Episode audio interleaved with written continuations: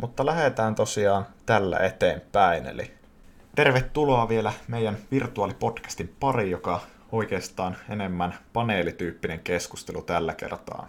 Ää, tänään tosiaan puhutaan osakemarkkinoiden tuotto-odotuksista ja meillä on täällä kolme, kolme vierasta mukana. Ensimmäisenä meillä on tosiaan Akseli, funda-analyysiä pääsääntöisesti tekevä kaveri ja tota, kaupan, kaupankäyntirajoitusten myötä sitten ehkä enemmän mennyt tuonne swing tradeamisen pariin sitten teknisin perustein. Ja Akseli on myös töissä yhtiössä, mikä hoitaa sitten osakerahastoja. Sitten meillä on Jarre, myös tunnetaan tuolla Discordin parissa nimellä Nakrodus, ja hän on siis sijoittaja kvantitatiivisilla strategioilla sekä myös erinäisten kvanttistrategioiden kehittäjä on myös. Ja sitten viimeisenä on sitten Johannes. Ja tota, Johannes on sitten tällainen sijoitusmaailman full stack, eli fundamenttianalyysiä ja teknistä analyysiä käyttävä henkilö, hän manageroi sitten perheyhtiön osakesalkkua. Jes, vieraat on esitelty, niin tota, lähdetään suoraan sitten ensimmäisen kysymyksen pariin. TikTokissa varsinkin on ollut näitä 20 prosentin konservatiivisia niin sanottuja tuotto-odotuksia viikkotason optiotreidaajille. Niin tota, minkälaisia ajatuksia tämä herättää teissä? Onhan toi niin aika, aika yliammuttu niin tuotto-odotus, että jos nyt puhutaan keskivertoindeksituotosta, niin se on lähemmäs 10 prosenttia kuin 20 prosenttia vuodessa. Eli viikossa tuommoinen määrä on lähes mahdoton tehdä varsinkin pitkällä aikavälillä. Toki jos, jos puhutaan lyhyestä aikavälistä, niin silloin myös tuurilla ja vaan sattumalla on niin aika iso osuus niistä tuotoista, mutta sitten jos aletaan puhua vaikka edes kuukausista tai vuosista, niin se tuurin osuus niin alkaa vähenee aika nopeasti ja sitten myös luultavasti tuommoiset tuotot ei ole mahdollisia. Joo, juurikin näin.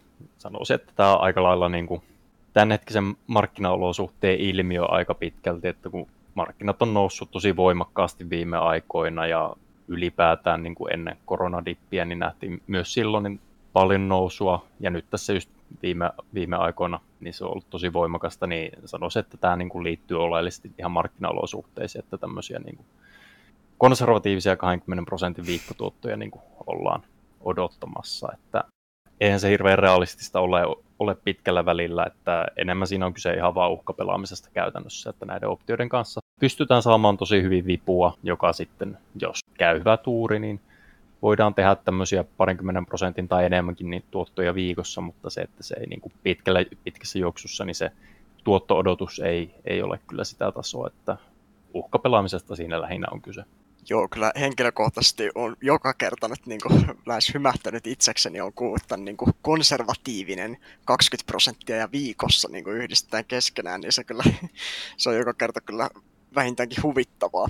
Mutta siis nimenomaan just niin kuin Jarre sanoi, siis kertoo tosi hyvin mun mielestä siis finanssikriisin jälkeisen markkinan tästä luonteesta. Eli siis todella todella pitkä nousumarkkina, missä niin kuin long only strategia on ollut siis nimenomaan sokeasti. Se on ollut tosi hyvä strategia tähän asti.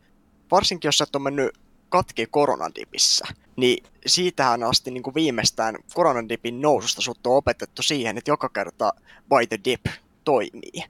Niin kuin käytännössä tällainen, minkä nyt lähtökohtaisesti ainakin useat ihmiset varmasti ennakoi, ennakoi myös, että tulisi tämmöistä niin kuin finanssikriisin kaltaista pudotusta, mikä on oikeasti sitten niin kuin silleen, että siinä se buy the dip ei ihan toimi niin kuin se on nyt toiminut. Mm. Mutta tota, pointtina vielä siis se, että mä oon yleisesti henkilökohtaisesti tosi iloinen siitä, että niin kuin, sijoittamista kohtaanhan kiinnostus kasvaa, mutta sama mulla ainakin herännyt osittain huolta niin kuin, joidenkin ihmisten niin kuin, täysin välinpitämättömästä niin kuin, suhtautumisesta siis sijoitusmarkkinoiden riskeihin. Ja sitten toisaalta siihen, niin kuin, että miten matemaattisesti se ajattelu on tosi tosi vaillinnaista, että ei yhtään niin kuin, backcheckata sitä ajattelua, että hetkonen, että kuinka mä nyt tuottaisin sitten vaikka vuoden aikana, jos mä pystyn replikoimaan tätä 52 viikkoa putkeen, tätä 20 prosentin viikkotuottoa, eli kirjoittaa sille rahoitusteoriaa ihan uusiksi tietämättään päässään, niin se ei oikein tota, ei oikein kuulosta realistiselta lähtökohtaisesti. Eli tässä on selkeästi siis niin sanotusti koijattu apina, eli hyödynnetään sitä, että henkilöillä ei ole sitten tietoa tästä osakemarkkinan toimivuudesta ja mikä on sitten se oikea, oikea realistinen tuotto-odotus. Joo, siinä on tästä aika lailla juurikin kyse ja kannattaa, niin kuin, jos niin kuin, sosiaalisessa mediassa törmää tämmöisiin henkilöihin, jotka niin kuin, tämmöisiä kaupittelee tämmöisiä tuottomahdollisuuksia ja muuta, niin kannattaa aina niin kuin, suhtautua silleen terveen skeptisesti ja miettiä myös sitä, että onko kyseisellä henkilöllä niin kuin joku oma intressi tässä taustalla, että kenties sattuuko hän niin kuin sopivasti myymään jotain strategiaa, joka, joka tarjoaa tämmöiset 20 prosentin viikkotuotot ja muuta, että kannattaa niin kuin sitä aina miettiä. Ja sitten yksi, mitä niin kuin itse tykkää ajatella, on se, että jos joku henkilö pystyy säännöllisesti tekemään 20 prosenttia tuottoa viikossa, niin haluuko hän välttämättä niin kuin jakaa siitä ihan hirveästi muille, tai varsinkaan sitä strategiaa jakaa muille, että varmaan siinä ei kovin monta vuotta tarvitse semmoisia tuottoja tehdä, että voikin siirtyä eläkkeelle siitä. Siinä on, siinä on varmaan hiukan parempi sitten se, että pidetään se strategia omana salaisuutena, kun lähdetään sitten kaupittelemaan kenties näitä sitten muille sijoittajille. Juurikin näin. No tota, minkälaista tuottoa on sitten järkevä odottaa markkinalle tästä hetkestä sitten sanotaan, että tällainen pari, pari vuotta eteenpäin. Jos otetaan myös huomioon sitten se ää, henkilön oma ajallinen panostus ja sitten kenties vielä erikoisosaaminen ja sektori, sektorituntemus sitten päälle. Joo, se on tosi haastava kysymys ja tota, ehkä se oleellinen, jos katsotaan ensin niin markkinariskipreemion näkökulmasta, niin voisi olla enemmänkin se, että kun arvostuskertoimet on venynyt tosi paljon, niin sehän tyypillisesti syö sitten tuotto-odotuksia niin kuin tulevaisuudelta, koska pitkässä juoksussa niin ne osakekurssien nousut ja laskut niin pitäisi jossain määrin kumminkin niin kuin pohjautua ihan niihin yrityksen fundamentteihin. Niin nyt kun ollaan nähty sille, että arvostuskertoimet venyy historiallisesti tosi paljon, johon toki liittyy niin kuin keskuspankki ja rahapolitiikka oleellisesti, mutta silti ne venyy tosi paljon, niin se syö sitten niitä tuotto-odotuksia jatkosta. Siellä sitten toki on myös taustalla mahdollisia riskejä, mitä varmaan moni kuullutkin tuosta inflaatiohuoleaiheita Yhdysvalloissa, että dollareita on tulostettu todella paljon viimeisen vuoden aikana verrattuna historiaan, ja se voi sitten tuoda jossain vaiheessa, kun rajoitukset laskee, ihmiset pääsee käyttämään rahaa enemmän, niin se voi tuoda sieltä sitten yllättävän nopeastikin lisää inflaatiopainetta. Eli tavallaan se on oleellista tarkastella tätä asiaa sillä, että puhutaanko reaalituotoista vai niin kuin nimellisistä tuotoista. Tota, jos sitä markkinariskipreemiosta, niin itse ehkä lähtisin siihen linjalle, että niin kuin reaalisista tuotoista, jos puhutaan, niin lähivuosille, niin mä itse odottaisin henkilökohtaisesti semmoista 5 prosentin tai alle olevaa tuottoa. No oleellinen asia tässä on kumminkin se, että samalla kun niin kuin arvostuskertoimet venyy, niin, ja markkinat lataa lisää niin kuin odotuksia yritysten tuloksiin ja tuleviin tuloksiin, niin se sitten nostaa riskiä siitä, että tulee pettymyksiä. Silloin kun ei päästä ihan niihin koviin tuloksiin ja näin edelleen, niin sitten ne reaktiot alaspäin niissä kurssissa niin voi olla tosi rajujakin. Niin se, mihin mä ehkä niin kuin keskittyisin enemmänkin on se, että ei niinkään ehkä, että mitä ne tuotto-odotukset tulee olemaan, vaan se, että volatiliteetti mä itse koen, että se volatiliteetti tulee tulevina vuosina nousemaan juurikin tähän niin kuin nykyiseen markkinaympäristöön liittyen, ja se tekeekin siitä tuotto-odotusten määrittelystä tosi hankalaa, ja tietyssä määrissä ei ehkä myöskään niin oleellista, ainakaan niin kuin omalta kannalta, että jos se markkinoiden semmoinen niin kuin keskimääräinen volatiliteetti on vuositasolla ollut historiallisesti, jos en nyt ihan väärin muista, niin pyörii siellä parinkympin hujakoilla, niin tavallaan jos miettii siitä näkökulmasta, että se tavallaan nousisi vielä lisää siitä, niin se voi olla jotain hyvin kaukana niistä oikeista tuotto-odotuksista, mitä ihmisillä on. Niin, että sitten voi heittää sellaisia, että se on miinus 5 ja 20 pinnan väliin. No, tämä on, tämä on aika lailla se, mitä mä itse niin kuin, käytännössä sanoisin tässä vaiheessa, että pitkässä juoksussa niitä markkinariskipreemio voi olla helpompi määritellä, mutta niin kuin lyhyellä välillä sanotaan alle viiden vuoden tähtäimellä, niin se, se on tosi vaikeaa. On tietty hyvä muistaa, että, että periaatteessa tämähän on vaan parhaimmillaan valistuneita arvauksia. Mutta kyllä mä uskon, että lähivuosina voidaan edelleen saa, saada aika hyviä tuottoja. periaatteessa ne samat kurssisääryt, mitkä lähtevät tuosta koronasta, niin on edelleen. Eli printataan paljon rahaa, paljon stimulusta. Edelleen on aika vaikea saada tuottoja muista asseteista, vaikka korot on noussut, niin silti reaalikorot eli inflaatiokorjatut on negatiiviset. Periaatteessa ei ole muita vaihtoehtoja kuin osakkeet. Se on aika vahvaa ajuria pelkästään niille. Ja sitten on hyvä muistaa, että vaikka esimerkiksi nyt on nähty aika raju nousu noissa teknologiaosakkeissa, niin esimerkiksi arvosektorit ei ole noussut läheskään niin paljon. Ja mun on aika helppo kuvitella, että ainakin jotkut sektorit tulee nousee lähivuosina. Se on sitten enemmän vaan kiinni siitä, että pystyykö tunnistamaan ne ajoissa. Ja sitä kautta ainakin niin erilaisilla sektoripainotuksilla luultavasti tulee saamaan myös hyviä tuottoja. Se on vaan sitten helpommin sanottu kuin tehty. Joo, tosiaan mä oon aika täysin samoin linjoilla kyllä niin kuin Jarren kanssa siis siinä mielessä, että tota, niin kuin tämä, siis volatiliteetin kasvu on mun mielestä kyllä semmoinen komponentti, mikä aika on niin kuin väistämätöntä tässä niin kuin jollain aikavälillä, sanotaan niin kuin, silleen, jos puhutaan alle vuoden aikajänteestä, niin varmasti kyllä nähdään kasvavaa volatiliteettia tässä jossakin vaiheessa. Toi tuotto-odotuskysymyshän on aina haastava just niin kuin sen takia, että se riippuu hirveästi siitä, että millä markkinalla operoidaan. Mutta jos nyt mietitään ihan indeksisijoittajien niin kuin tuotto-odotusta, sanotaan niin kuin USAssa ja sanotaan vaikka meidän kotipörssissä Helsingissä, niin mun varovainen arvio, mitä mä tuossa pohdiskelin tota, ennen tätä podin rekordausta, oli semmoinen joku noin 1-5 prosenttia reaalisesti, että se on semmoinen haarukka, mihin mä lähtökohtaisesti lähtisin sijoittamaan tota, tuotto-odotusta lähivuosille. Se, mihin se perustuu, on loppupeleissä se, että vaikka tuo volatiliteetin kasvuhan tulee asettaa ihan käsittämätöntä niin kuin ennuste epävarmuutta tuohon, että se voi heivua hirvittävän määrän se loppupeleistä, mikä se toteutuma on, varsinkin lyhyellä aikavälillä, niin pointtina on se, että niin tämä kuitenkin tämä keskuspankkien niin monetaaripolitiikan kokeiluhan on nyt semmoisella vesillä, missä me ei olla ikinä ennen oltu. Ja siinä on hyvin, hyvin iso riski lähtökohtaisesti siitä, että markkina on hinnoitellut jo aika paljonkin sisään, koska kaikissa näissä tuotto on aina loppupeleissä kyse siitä, mitä markkina on diskontannut sisään sinne omiin odotuksiinsa. Ja se on sitten vähän niin kuin vaikeampi määrittää, että, niin kuin, että kuinka paljon sinne lopulta on hinnoiteltu sisään, mutta jos me katsotaan ihan puhtaasti vaikka niin kuin tota M2-rahan määrää, niin, kuin niin siinä kohtaa, jos se rupeaa parabolisesti nousemaan se M2-rahan määrä, niin jossakin kohtaan tulee kysymys siitä, että kuinka paljon se voi enää nostaa sitä lopulta indeksejä, kun nyt toistaiseksi M2-rahan, M2-rahan määrän lisäys ja sitten SPXn, eli S&P 500 sen niin korrelaatiohan on oikeastaan lähes yksi yhteen niin tota, kysymys sitten herää, että mitä tapahtuu siinä kohtaa, jos edes tuo kulmakerroin muuttuu tuossa likviditeetin lisäksi, mikä tällä hetkellä on ollut iso kurssia juuri osakkeille. Tuosta sektorirotaation näkökulmasta, minkä Akseli nosti ansiokkaasti esiin, niin siinä mä itse olisin ehkä enemmän huolestunut etenkin tuolla S&P 500 puolella siitä, että täytyy muistaa, että S&P 500 niin kuin viimeisimmän tiedon mukaan muistaakseni noin 34 prosenttia S&P 500 painoon teknologiasektorilla. Ja siinä kohtaan, vaikka arvosektoreihin tapahtuu rotaatiota, mahdollisesti pois teknoosakkeista, jos tätä tapahtuisi reilumminkin, niin tulee ongelmaksi se, että pystyykö niiden arvosektoreiden nousu kompensoimaan sitä teknoosakkeiden laskua ihan puhtaasti mm. vaan siitä, että niitä ei kerätä rotatoimaan ajoissa niitä painoja käytännössä pois sieltä teknosektorin puolelta. Et se on niinku semmoinen, mikä on pieni huovi mulla on niinku lähtökohtaisesti, mitä liittyy näihin niinku teknoosakkeisiin.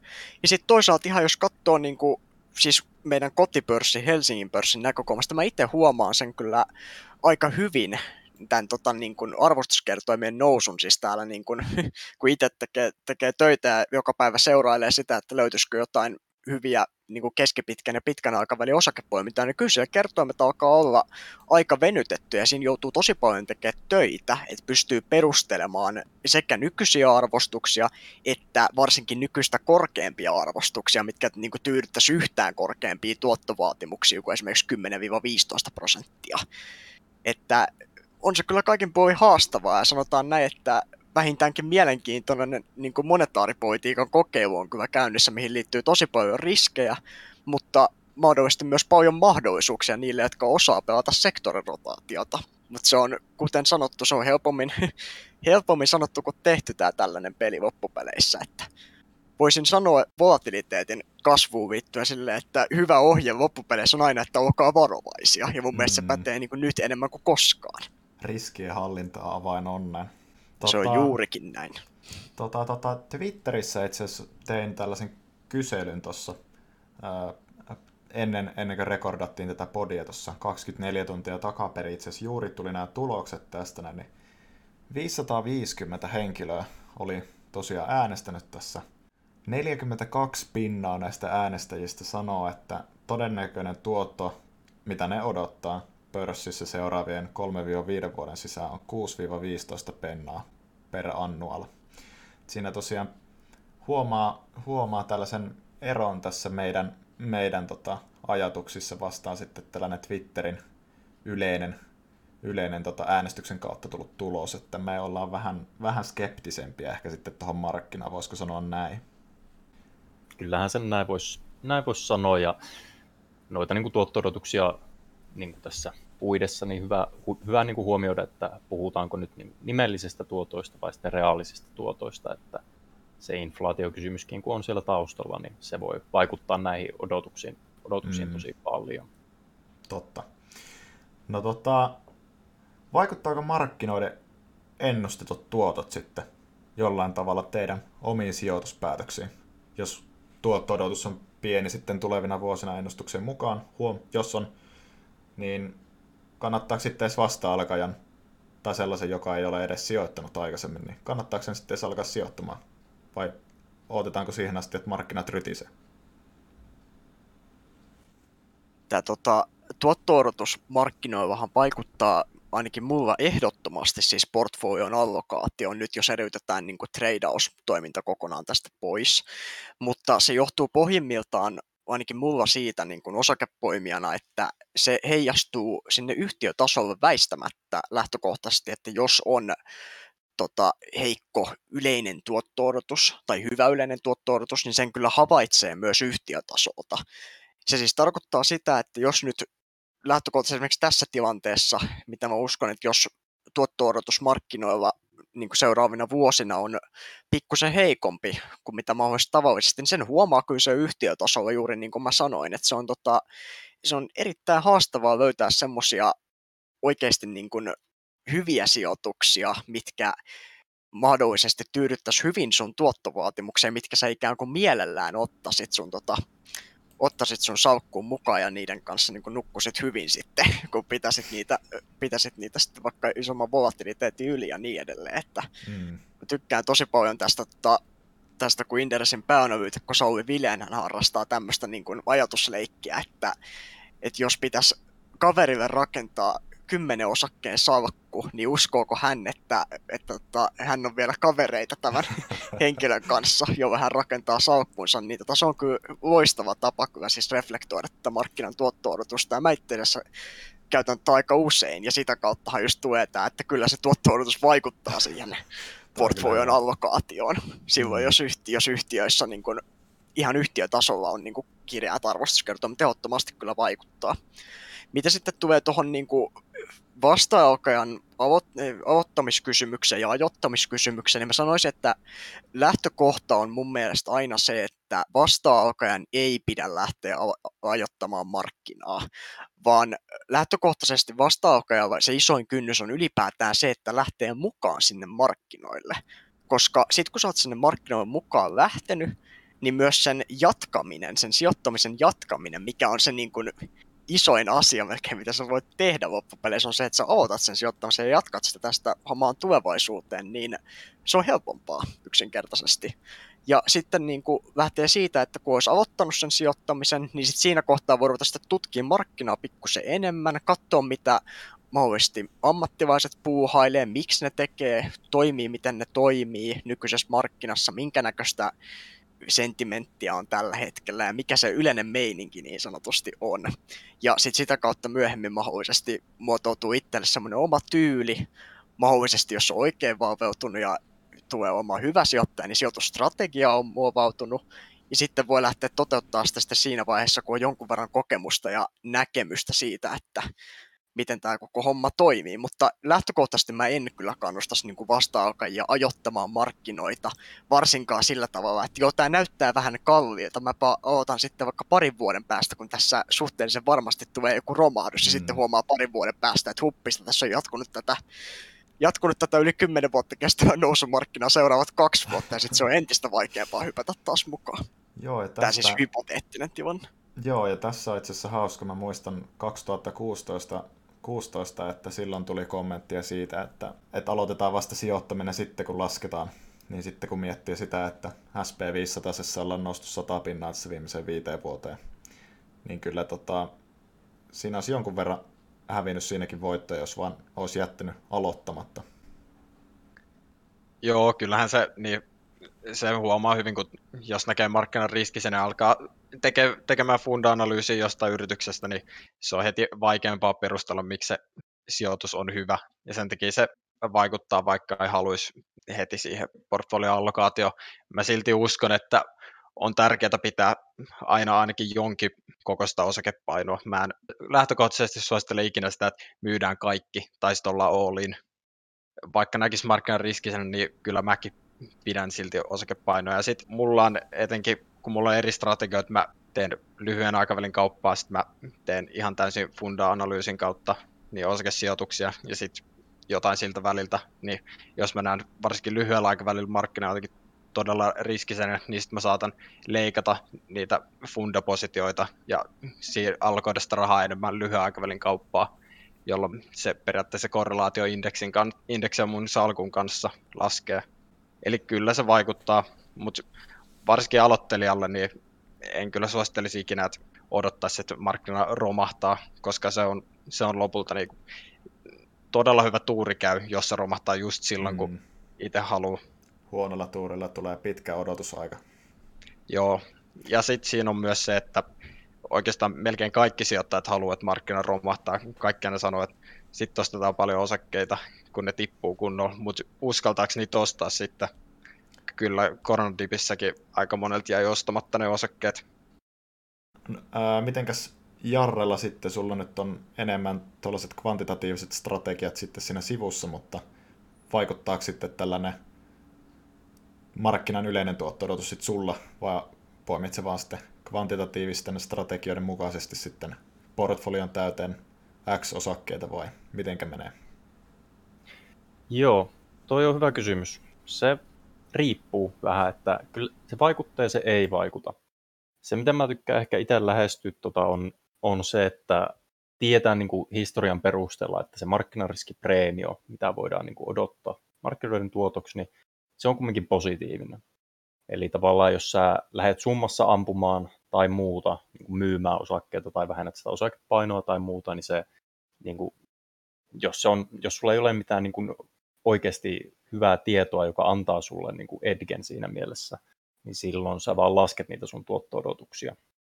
Ja sitten kun miettii sitä asiaa, että niin kuin tämmöistä behavioral finance näkökulmasta, niin tämmöisiä harhoja niin sanotusti, niin on myös se, että sijoittajat keskimäärin tykkää niin kuin, niin kuin yliarvioida myös omaa osaamistaan ja niin kuin sitä olla liian itsevarmoja monesti siitä omasta tiedosta.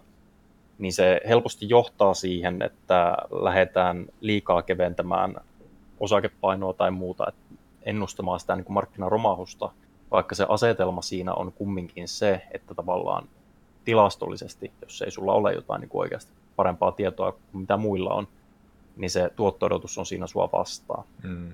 Toi, toi riippuu tosi paljon myös niin kuin henkilöstä ja tapauksesta, että niin kuin todettiin, että volatiliteetti tulee oletettavasti nousemaan ja se lisää riskejä. Niin siihen tulee oleellisena tekijänä se, että mikä se sijoitushorisontti on. Mulla se on tosi pitkä, niin sen takia mä en ole itse tällä hetkellä esimerkiksi osakepainoa oleellisesti laskemassa.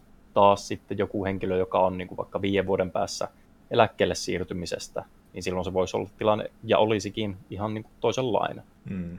Asetelma Mutta, täysin eri. Niin, eli se riippuu tosi paljon, tosi paljon henkilöstä ja niin kuin tilanteesta.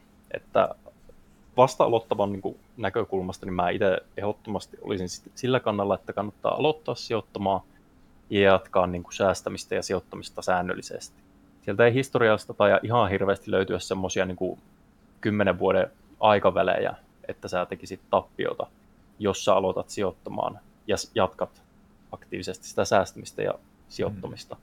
Niin kannattaa niin kuin siinä mielessä miettiä sitä, että onko oikeasti jotain parempaa tietoa kuin mitä kaikilla muilla on, vai onko kyse jostain tämmöistä harhasta niin sanotusti, että luottaa liikaa siihen omaan fiiliksensä tai oma, omaan arvaukseen. Että itse lähestyn sitä ehkä siltä kannalta, että kun ne riskit nousee, niin mä pyrin minimoimaan tiettyjä riskejä ja vähän niin kuin valikoimaan sitä, että millä riskelle mä altistun. Että tämmöistä niin sanotusti yhtiökohtaista riskiä mä pyrin aktiivisesti minimoimaan itse.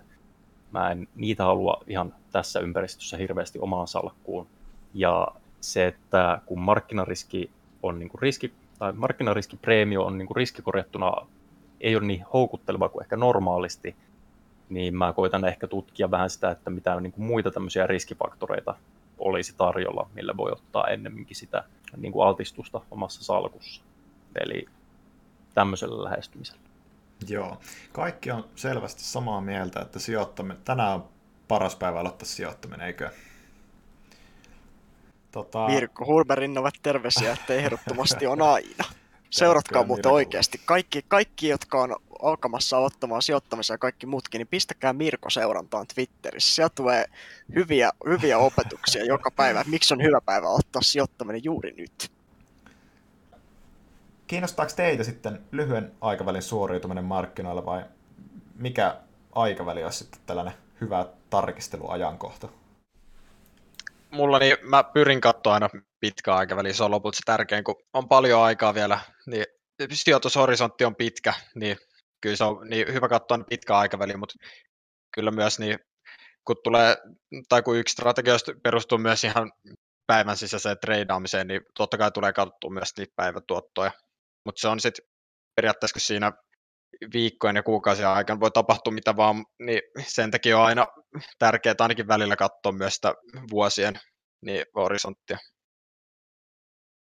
Tämä kyllä riippuu hirveitä määriä siis niin kuin siitä, että mikä loppupeleissä, mihin sun strategia perustuu ja mihin sä itse ankkuroit sen niin kuin, tarkasteluperiodin, koska niitähän on ihan yhtä paljon kuin, paljon kuin on sijoittajia, mutta totta, mä henkilökohtaisesti tykkään katsoa ihan siis niin kuin sekä lyhyttä että pitkä aikaväli. Pitkä aikavälihän lopus, loppujen lopuksi on se tärkein, mutta sitten siinä on toisaalta se, että jos et sä seuraa omaa tekemistä myös niin kuin lyhyellä aikavälillä, niin siinä kohtaan ei myöskään kehity, kun siellä lyhyellä aikavälillähän tehdään ikään kuin se reitti sinne hyvin pitkän aikavälin tuottoihin ja niin kuin tehdään ne päätökset, että pitääkö esimerkiksi strategiassa muuttaa jotain tai missä ollaan mokattu ja miksi ja niin edelleen. Et mä oon esimerkiksi tottunut tosi paljon niin kuin tähän ajatteluun nyt ainakin, kun tota, on nyt semmoisen vähän tota päälle kaksi vuotta nyt ollut, ollut omassa perheyhtiössä niin on tottunut tällaiseen, niin kuin, että tilikausittain vähintäänkin katsotaan sitä, että miten homma rullaa ja sitten tota, analysoidaan vähän tarkemmin, että jos on tapahtunut jotain tavallista kummallisempaa se, ja näin edelleen. Sellaista hyvää vuositasoanalyysiä, että mennäänkö sitten oikeaan suuntaan vai pitääkö vaihtaa sitten se niin, suhtautumista sitten tota osakemarkkinoihin vai strategia vai mitenkäs Jarre sitten ajattelee tätä, tätä kysymystä? Joo, totta, se aikaväli niin oleellisesti riippuu strategiasta ja sijoitushorisontista luonnollisesti, joka on osa sitä strategiaa. Ö, omassa tapauksessa niin mä katson asioita silleen, sanotaanko noin kolmen kuukauden aikavälillä, tai joka on oleellista sitä, että kun nykyinen strategia operoi noin kolmen kuukauden aikavälillä, niin niitä tuloksia on silloin mielekästä tarkastella myös sillä välillä oleellisesti, niin kuin, että onko ne strategian tuotot tai tappiot, niin onko ne niin kuin sen mallin ennusteiden puitteissa, koska pitää olla niin kuin aina myös valmis siihen, että se malli ei sitten enää jossain vaiheessa tai strategia ei toimi, niin sitten pitää niin kuin olla hereillä senkin suhteen, että olosuhteet on muuttuneet pystyy sitten itse reagoimaan siihen. Muuten mä kyllä keskimäärin keskityin itsekin siihen pidemmän aikavälin tuottoon, mutta näin, niin kuin tuossa Johannes sanoikin, niin se niin kuin rakentuu kumminkin siitä lyhyestä välistä. Mutta että sanotaanko näin, että itse en silleen päivätasolla keskity niin kuin analysoimaan niitä tuottoja, vaan mm. keskityn silleen vähän kolmen kuukauden aikahorisonttiin suunnilleen ja muuten sitten sitä pidempää aikaväliä. Tällaiselle kvantitatiiviselle strategioille selvästi niin pystyy ottamaan vähän sille samalla, samalla ehkä lepiäkin sieltä markkinan, markkinan puolesta, että ei tarvitse olla koko ajan sitten kattelemassa, että onko vihreätä vai punaista kynttilää. Samaten kyllä tuossa fundassa tietenkin, että sehän on vähän pisemmän aikaväli pisemmän aikavälin sijoituksia verrattuna sitten tällaisen tekniseen, tekniseen lähestymiseen kautta treidaamiseen sitten. No tota, kasvaako teidän mielestä sitten osakepoiminnan merkitys tulevaisuudessa, jos indeksitason tuotto-odotukset sitten laskee? Pitääkö poimia parempia yhtiöitä salkkuun vai voiko se vetää edelleenkin sitten korkealla riskillä, mikäli sitten indeksitason tuotto-odotukset laskee vai mikä tässä on homma juju? Mun mielestä kyllä siis niin kuin, nyt on muutamia vuosia mun mielestä on, on kuultu muun muassa Indersin suunnalta, että osakepoiminnan merkitys korostuu eri vuosina tässä taaksepäin. Niin tässä mä oon kyllä sitä mieltä, että tässä tulevina vuosina se on oikeasti vielä enemmän totta kuin mitä on ollut aikaisemmin. Ja se liittyy nimenomaan tähän aikaisemmin puhuttuu sektorirotaatioajatteluun, eli siis niin kuin pitää koko ajan olla suhteellisen kärppänä siitä, että, että mikä sektori lähtee nyt sitten liikkumaan mihinkin suuntaan ja mitkä ne ajurit on siellä taustalla. Ja lähtökohtaisesti, kun jos ollaan osakepoimijoita, niin silloinhan tätä myös pystytään niin kuin itse sitten omassa sijoitustoiminnassa sitten korostamaan, että siellä varmasti, jos on osakepoimijana oikein kärppänä, niin kyllä huomaa varmasti myös tämmöisen, että mitkä sektorit sitten on mahdollisesti vaikka aliarvostettuja tai yliarvostettuja ja pystyy sitten sen mukaan, sen mukaan sitten vääntämään salkkua semmoiseen asentoon, mikä on riskituottosuhteeltaan mahdollisesti ja omaan strategiaan parhaiten sopivalla tavalla sitten tuottaa parhaimmat, parhaimmat riskikorjatut tuotot. Joo. Kyllä mä itsekin sanoisin, että se osakepoiminnan ja niin kuin semmoinen aktiivinen sijoittaminen, niin siihen avautuu paljon enemmän mahdollisuuksia niin kuin tulevassa markkinaympäristössä. Ja se on nyt oleellisesti just tota, että kun me nähdään, että se markkinariskipreemion houkuttelevuus laskee ja sitten niin kuin nähdään lisää sektorirotaatiota, eri riskifaktorit tuottaa eri määriä. Esimerkiksi nyt, jos en ihan väärin muista, niin tällä hetkellä niin Yhdysvalloissa tämmöinen niin kuin pienten yhtiöiden arvo ETF niin on tuottanut vuoden alusta yli 24 prosenttia. Samaan aikaan kuin yleisindeksit ei ole niin kuin lähelläkään sitä tasoa. Niin. Ja samalla niin kuin sanottiin, että volatiliteetti ja riskit voi kasvaa, niin se aina niin kuin volatiliteetin noustessa, niin sinne avautuu myös niitä niin kuin eri mahdollisuuksia. Eli kyllä mä itsekin sanoisin, että tämä avaa jatkossa myös niin hyviä paikkoja erilaiselle niin kuin aktiiviselle kannanotolle ja niin kuin näkemyksille siitä, että miten, mihin suuntaan niin kuin markkinat tai eri riskifaktorit tai sektorit saattaa, saattaa liikkua. Että se on kumminkin niin kuin hyvä muistaa, että se, vaikka se markkinariskipreemio ei olisi tietyllä ajanjaksolla niin houkutteleva, niin siellä on myös olemassa niitä mahdollisuuksia tehdä tuottoa, jotka ei välttämättä niin kuin, riipu markkinan suunnasta ollenkaan. Että markkinariski on vain niin yksi riski tavallaan muiden joukossa. Että sitä tuottoa voi saada myös muista niin kuin, strategioista, jotka ei välttämättä ole niin kuin, riippuvaisia markkinariskistä ollenkaan. Eli joo, kyllä sanoisin itsekin, että kyllä se aktiivinen sijoittuminen, niin se tulee varmasti olemaan haastavaa niin kuin aina, mutta se, että historia tarkastellen, niin sanoisin, että siihen tulee olemaan paremmat mahdollisuudet, kun me nähdään sitä, että niin kuin markkinat yleisesti, niin sisäiset korrelaatiot esimerkiksi laskee, että eri indeksit saattaa mennä oikeasti eri suuntiin sen sijaan, että nähdään sitä, että joka päivä niin indeksit liikkuu samaan suuntaan ja melkein yhtä paljon tai ei niin yhtä paljon, mutta samaan suuntaan keskimäärin. Tuossa nostitkin hyviä hyviä sellaisia asioita, mitä voitaisiin jatkossa käydä myös joillakin, joillakin podcastilla, esimerkiksi tällaiset markkinaneutraalit strategiat ja vastaavat sitten. Ne on mielenkiintoisia konsepteja. Joo, kyllä mä niin myös uskon, että kun indeksit nousee ja periaatteessa syödään sitä lähivuosien tuotto niin kaikki vaihtoehtoiset strategiat tulee niin korostumaan. Ja mä uskon, että niillä pystyy edelleen saamaan hyvää tuottoa. Ja etenkin on, no on tietty hyvä muistaa, että kun arvostuskertomat nousee, niin totta kai osakepoiminnasta tulee myös vaikeampaa. Ja on hyvä muistaa, että kaikki nämä aktiiv- vähän aktiivisemmat strategiat vaatii paljon aikaa. Eli ne, ne ylituotot ei, ole, ei tule niinku, ne ei ole mitään itsestäänselvyyksiä, mutta kyllä mä uskon, että osakepoiminnan merkitys tulee kasvamaan lähivuosina. Ja niille pystyy varmasti saavuttaa parempia tuottoja kuin indeksi arvostuskertoimet nousee, niin syy on sitten niitä tulevaisuuden tuottoja vaan sitten. Joo, siinä oli varmaan tällä, tällä erää kaikki. Kiitos vielä tosiaan Jarrelle ja Johannekselle ja Akselille, että tulitte vieraaksi tähän paneelikeskusteluun. Paljon kiitoksia kutsusta, oli oikein Ivo olla täällä juttelemassa mukavia markkinoista. Juu, kiitoksia. Joo, kiitos kutsusta.